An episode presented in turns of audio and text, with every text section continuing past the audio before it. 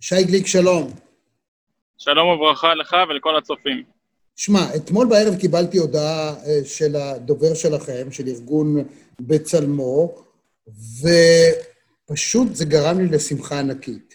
הודעה לפיה שתי חברות הפרלמנט בפורטוגל, שרצו להקשות על חיי ישראלים שמבקשים לקבל את הדרכון הפורטוגלי, נסוגו מן ההצעה שהן עמדו להעלות, ואתם מייחסים את זה לעצמכם. אני יודע שגם הקהילה המקומית פועלת נמרצות בקשר לדבר הזה תקופה ממושכת, וגורמים אחרים, אבל זה נפלא. אני רוצה לשמוע קודם כל פרטים טכניים שמאוד מאוד ישמחו רבבות ישראלים, אם לא יותר.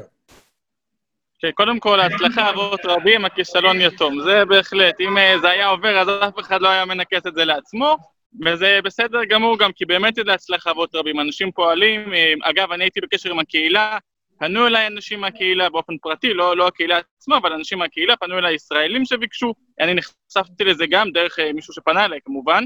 יש לנו מחלקת פניות ציבור בארגון, כל פנייה שאנחנו מקבלים, אנחנו מנסים לעזור, כמובן לא תמיד אפשר, אבל קיבלנו את הפנייה הזאת, מכמה, כמו שאמרתי, מכמה גורמים, ובדקנו את הנושא לעומק. אמ, שתי חברות הפרלמנט האלה בעיקרון הן כמובן מצהירות שהן לא אנטישמיות, והם עושים את זה לצורך כלכלי. אבל כמובן שזה בלוף, כי הפוך, האזרחויות מביאות כסף, תיירות מביאה כסף, אנשים שמגיעים רק מביאים כסף, אה, וזה בדיוק, בדיוק הפוך. אה, אגב, יש ציטוט שלהם שהן מדברות על זה שמאות אלפי יהודים התחילו להסתובב בפורטוגזית, בפורטוגל, סליחה, זה כמובן אה, לא יקרה, ואם זה יקרה, זה רק יביא להם כסף. אגב, בהיסטוריה ידוע שכל מקום שהיהודים הגיעו, הם השביחו את המקומות, אפשר לבדוק את זה, שהרמב"ם היה הרופא של המלך והיה יועץ שלו. זאת אומרת, לאורך כל ההיסטוריה דווקא היהודים השביחו את הכספים ולא, ולא ההפך. אבל זה, איך אומרים, במוב... ואגב, גם בפורטוגל, שהם גירשו את היהודים, וזה הגיע החוק, אחרי שהיהודים גורשו משם, הכלכלה ירדה, זה, זה ידוע. אבל כמובן שלאנטישמיות יש סיבות רבות, וכמובן שאף אחד הוא לא אנטישמי, אגב, גם אין אף אחד מחבל. כולם הם אנשים טובים שעושים דברים מסיבות אידיאולוגיות. אין אף מחבל שאומר אני רשע. אנחנו מדברים, שי, האם אה, אנחנו מדברים על משהו שהוא סופי, חד משמעית? ההצעות הללו הוסרו מסדר היום, או שמדברים על זה? תראה, אה, א', אין דבר כזה סופי. חוק אפשר להעלות כמעט כל יום מחדש, כן? גם בישראל אתה יכול לראות שיש חוקים שעולים עשרות פעמים ובסוף הם מאושרים, כן? אה, זה הפוך, זה ככה גלגולו של חוק, שהוא מוגש פעם אחת ובסוף יורד ובסוף עולה ובסוף יורד. אז לכן אין דבר כזה סופי. אה, ולכן זה לא סופי. אני חושב אבל שכן, עצם זה שהם משכו את זה, זאת אומרת, הם אומרים, אנחנו מקבלים את ה... הם לא כמובן אמרו את זה בפומבי, אבל מאחורי הקלעים שזה באמת עניין אנטישמי, ולכן נקשה מאוד להעלות את זה שוב פעם, כי שוב פעם, הפעם הבאה שירצו להעלות את זה, הטענה שזה אנטישמיות היא רק תגבר. אה, כמובן שיכול להיות שגם האנטישמיות לצערנו תגבר, כמו שאנחנו רואים ברחבי העולם, שהאנטישמיות לצערנו לא דועכת, אלא מתגברת. אבל אה, במובן הזה כן יש פה איזושהי רגיעה, גם לקהילה היהודית שמה, שאגב, אם החוק הזה היה עובר, היה גורם לשנאה כלפי יהודים בעצם, המקומיים כמובן, וגם כלפי היהודים הכלליים. עד כמה הנושא הזה בכלל היה אה, נושא לדיון ציבורי בפורטוגל, או שזה איזה מין הצעה שולית כזאת? תראה, שוב, חברות הפרלמנט ניסו מאוד להפוך את זה למשהו טכני וכלכלי ולברוח מהאישיו של היהודים והאנטישמיות. ולכן זה לא, זה לא צמח לממדים האלה. גם הקהילה היהודית לא רצתה להעלות את הנושא הזה על סדר היום, כי שוב פעם, ברגע שמדברים על אנטישמיות, אז גם הרבה מאוד אנטישמים קופצים מהחורים שלהם, כמו שאומרים, ולכן היה פה לכולם איזשהו אינטרס להשתיק את העניין הזה. אמ, אנחנו כמובן כארגון חיצוני פעלנו בכל הכלים, כולל פנייה לאנשים שם המקומיים, לנשיא, לחברי קהילה, לעיתונאים, וגם uh, לשגרירות ישראל שמה, וגם לשגרירות שלהם בישראל, זאת אומרת לשגרירות פורטוגל בישראל. Uh, אני יכול להגיד שבהחלט הנשיא היה נגד החוק הזה, וכמו שאנחנו רואים גם הרוב היה נגד החוק הזה. אגב, גם אם הוא היה עולה, לא היה לו הרבה סיכוי לעבור, אבל you never know. אז קודם כל זו סוג של תורה. אתם מזהים גם במקומות אחרים מגמות מן הסוג הזה? זאת אומרת, למה שנקרא אנטישמיות ממוסדת, עוברת לשלבים של חקיקה, תקנות, כמו שפעם היה כשהיה מאוד רע לנו? תראה, בארצות הברית יש כמה חברות קונגרס שנלחמות מאוד מאוד חזק אה, בעצם להפסיק את, את, את הסיוע, התמיכה, וכל הדברים האלה שמחזיקים אותנו סוג של כאילו חרם כלכלי צבאי על ישראל, שזה בעצם נובע ממניעים אנטישמיים, זה חברות פרלמנט אנטי-ישראליות, אה, שונאות ישראל, אה, שוב פעם, הם מיעוט כרגע, אבל צריך לזכור שגם כל האנטישמים היו מיעוט, גם כשהיטלר התחיל לא היה לו אהדה בקהל, ובסוף זה צמח. אז אנטישמיות זה משהו שצריך לגדוע, כמו שאומרים, אה, כשזה למטה, וכשזה למעלה זה כבר מאוחר מדי. אה, לצערנו, כן, יש התגברות אנטישמיות, זאת אומרת, זה מדדים אה, קבועים, זה, זה לא, אין פה השערות או פרשנויות, בכל העולם האנטישמיות צומחים, ואנחנו, ובעצם אנחנו, העולם, יותר ממה שאנחנו, העולם ששתק לפני 70 שנה, לפני 80 שנה בעצם, חייב להילחם בזה ובעצם להגדיר כל דבר כזה כפשע שנאה, ואז אפילו יריקה על יהודי, שזה דבר שהוא שולי, צריך לשים את הבן אדם בכלא לשלוש שנים, ואז החבר שלו לא כל כך מהר יירק שוב פעם על יהודי. תראה, אני רוצה לשאול אותך עד כמה ההתגברות של האנטישמיות, אם היא קיימת, היא, אה, אפשר לייחס אותה, או לפחות לחשוב שיש קשר בין הפוליטיקה המקומית שלנו, בין הסכסוך הישראלי-פלסטיני, לבין אנטישמיות אה, בסיסית, קיומית, אה, היסטורית, כפי שהייתה פעם בגולה. תראה, כמו שאמרתי, אין דבר כזה אנטישמי. אף בן אדם לא אומר אני אנטישמי, גם אף בן אדם לא אומר אני מחבל רוצח.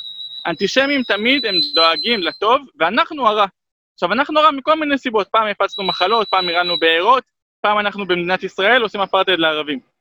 התירוצים הם מגוונים ומשתנים, האנטישמיות היא אותו שורש, שנאת היהודי, אה, שנאת, שנאת היהודי, לצערנו אנחנו גם מאמינים שבתנ"ך כבר קראנו עם לבדד ישכון, שזה לא כל כך ברכה, אבל זה מציאות, אבל בין עם לבדד ישכון לבין רצח, צריך, צריך להבין, מי שהיה ביד ושם רואה את זה, גם יד ושם פה מאחורינו, אה, אנחנו פה ביד ירושלים, אז אה, בכניסה ליד ושם יש בעצם פסל מוועידת דרזן. ועידת דרזן זה היה ועידה שבעצם לפני שהיטלר עשה את השואה, הוא בא לכל, ה, לכל העולם ואמר להם, מי רוצה לקבל את היהודים מהמדינה שלי? כמובן שלא נמצא, לא נמצאו מתנדבים, ואז היטלר הבין שגם אם הוא יפגע ביהודים, לא כל כך יקומו מהר מתנדבים לעזור, אה, לעזור ליהודים, ובאמת ראו את זה שבשואה אף מדינה לא עזרה ליהודים, כולל ממדינות שיכלו להפציץ את הפסים וכולי וכולי. אז האנטישמיות לצערנו תמיד קיימת.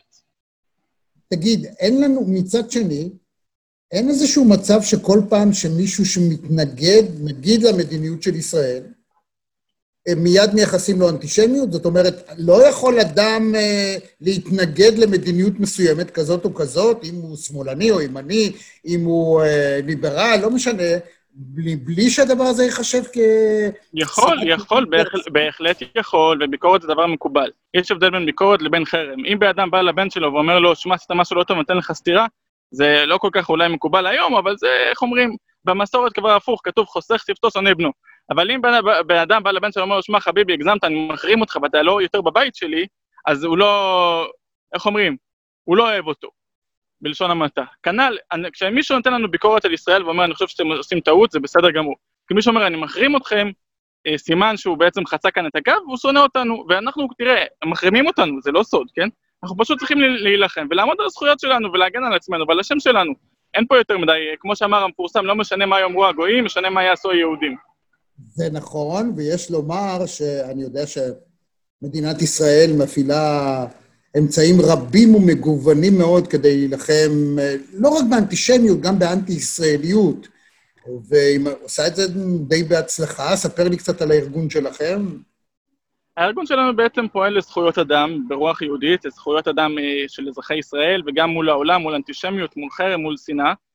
אנחנו מטפלים במאבק במי שפוגע בחיילי צה"ל, מי שמסית נגדנו, אה, וגם יש לנו מחלקת פניות ציבור, כמו שאתם רואים, של כל פנייה, שבעצם מי שפנה אלינו, אנחנו עוזרים לו בכל פנייה, ויש לנו אה, אימהות חד-הוריות שמבקשות עזרה מול רשויות מקומיות, וחינוך מיוחד שלא משתלבים, ואנשים שהציקו להם בסופר, עובדים כמובן. כל פנייה אנחנו מטפלים, ואני אומר שוב פה, אם מישהו צופה בנו פה ויש לו איזושהי פנייה שמישהו פגע בו או משהו כזה, אה, כמובן ללא שום תמורה, ללא אגורה, יכול לפנות אלינו, אה, אפשר לחפש אותנו במרשתת, אה, בכל מיני מקומות, מי שירצה אנחנו נמצאים, ולפנות אלינו ובשמחה נעזור, אנחנו פה בשביל לעזור לאזרחי ישראל, לזכויות אדם שלכם, ואנחנו גם עוזרים למחבלים לעבור לעולם הבא או לכלא. שי, אני אוהב את זה שאתה אמרת מרשתת, מה שאומר שאתה בקיא מאוד בשפה העברית. ואתה מתנסח בצורה באמת יוצאת מן הכלל. אה, ספר לי טיפה על עצמך באמת. אני בן 32, אה, ירושלמי, פעיל חברתי, אני עובד בתחום ההייטק, זה ככה, זה לא תחביב, אבל זה, הארגון הוא ארגון התנדבותי. אה, ואני ככה תמיד אה, הייתי מוכן לעזור ונכון לעזור, וראיתי שלצערי יש הרבה ארגוני זכויות אדם, אבל כולם עוזרים למחבלים, מסתננים, ולאזרחי ישראל הפשוטים כמוני וכמוך אף אחד לא עוזר. אז אמרתי, יאללה, בואו, איך אומרים, נעשה סטארט-אפ, נעזור לאזרחי ישראל הפשוטים, שאותם שכחו, אנחנו עוזרים, אה, ולכן אנחנו עוזרים. מימון מאיפה? מאנשים טובים, אנשים כמוני, כמוך, אנחנו לא מקבלים מהאיחוד האירופי, אז הם אנשים כמוני וכמוך שככה אומרים, קחו את ההוראות קבע שלנו מעשרות, קחו קצת, קחו פה, ממש אנשים מהשקל, אנשים חיילים כותבים לנו, נותן לך 20 שקל כי זה מהמשכורת הצבאית שלי, וזה מה שאני הכי מעריך, ממש השקלים האלה. אני מאחל לכם הצלחה, ואגב, מי שירצה פרטים תמיד יכול לפנות אה, ארגון בצלמו, לתרום, אתם עושים עבודה נהדרת, אני מאחל לכם הצלחה. ושי גליק, רק בשורות טובות לכולנו. אמן, תודה רבה, שמחתי, ותמיד נזכור, אהבת חינם זה הדבר הכי חשוב שיש. תודה רבה לך. להתראות. תודה רבה. להתראות.